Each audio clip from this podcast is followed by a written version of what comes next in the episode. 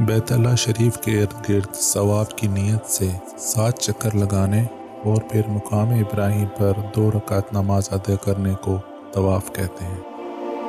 طواف اپنے احکام کے اعتبار سے نماز کی قسم کی عبادت ہے۔ دونوں میں فرق یہ ہے کہ طواف صرف بیت اللہ کے گرد ہوتا ہے اور اس دوران بات چیت کی جا سکتی ہے، جبکہ نماز تمام مساجد بلکہ زمین کے ہر پاک حصے میں پڑھی جا سکتی ہے۔ اور اس میں بات چیت کی ممانت ہے۔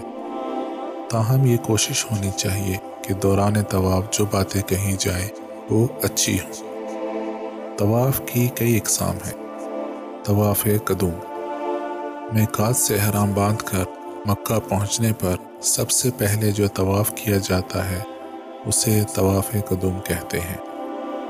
طواف افادہ دس ذی الحج عید الاضحیٰ کے دن کیے جانے والے طواف کو طواف افادہ کہتے ہیں۔ اسے طواف زیارت بھی کہتے ہیں۔ یہ حج کا رکن ہے۔ جو کوئی اسے چھوڑ دے، اس کا حج نہیں ہوتا۔ طواف ودا عمال حج ادا کرنے کے بعد مکہ مکرمہ سے رخصت ہونے سے پہلے جو آخری طواف کیا جاتا ہے، اسے طواف ودا کہتے ہیں۔ یہ مناسق حج کا ایک لازمی حصہ ہے۔ جو کوئی اسے ترک کر بیٹھے، اسے ایک جانور کی قربانی بطور کفارہ دینی پڑتی ہے۔ پھر حج پورا ہوتا ہے۔ طواف تطوع، نفلی طواف۔ یہ نفلی عبادت کا ایک کام ہے۔ جو مکہ میں قیام کے دوران میں کسی وقت بھی سر انجام دیا جا سکتا ہے۔ طواف کرنے سے پہلے ایک مسلمان کو چاہیے کہ تمام چھوٹی بڑی نجاستوں کو دور کرے اور باوضو ہو جائے۔ طواف شروع کرنے سے پہلے اس کی نیت بھی کرنی چاہیے۔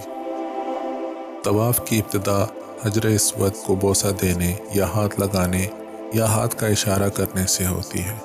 اگر حجر اسود کو بوسہ دینا یا چھونا ممکن نہ ہو، تو اس کی طرف ہاتھ سے اشارہ کر دینا کافی ہے۔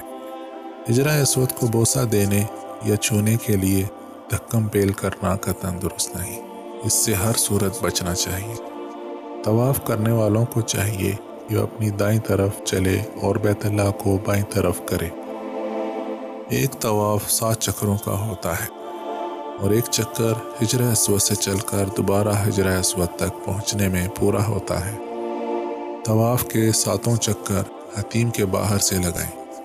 حتیم بیت اللہ کا وہ شمالی حصہ ہے جسے ایام جاہلیت میں حلال رقم کی قلت کی باعث اہل مکہ باقی عمارت میں شامل نہ کر سکے تھے۔ اس حصے کے ارد گرد آدھے دائرے کی شکل میں ایک چھوٹی سی دیوار کھینچ دی گئی ہے تاکہ لوگ اس کے باہر سے طواف کریں، کیونکہ یہ بیت اللہ کا حصہ ہے۔ اسے ہجرہ اسماعیل بھی کہتے ہیں۔ حتیم سے آگے بڑھے تو بیت اللہ کا ہجرہ اسود والے کونے سے پہلا کونا رکن یمامی کہلاتا ہے۔ طواف کے ہر چکر میں رکن یمانی سے گزرتے ہوئے اسے ہاتھ لگانا مسنون ہے۔ اگر بھیڑ کی وجہ سے رکن یمانی کو چھونا مشکل ہو، تو اس کے بغیر بھی طواف مکمل کیا جاتا ہے۔ طواف مکمل ہو جانے کے بعد اگر ممکن ہو تو مقام ابراہیم کے پیچھے دو رکعت نماز ادا کرنی چاہیے۔ ورنہ یہ دو رکعتیں مسجد حرام کے اندر کسی بھی جگہ پڑھی جا سکتی ہیں۔ اس نماز کی پہلی رکعت میں سورہ فاتحہ کے بعد سورہ الکافرون اور دوسری رکعت میں سورہ فاتحہ کے بعد سورہ اخلاص پڑھنا افضل ہے۔ طواف کی دو رکعتیں مکمل کرنے کے بعد خوب سیر ہو کر آب زمزم پینا اور سر پر ڈالنا مسنون ہے۔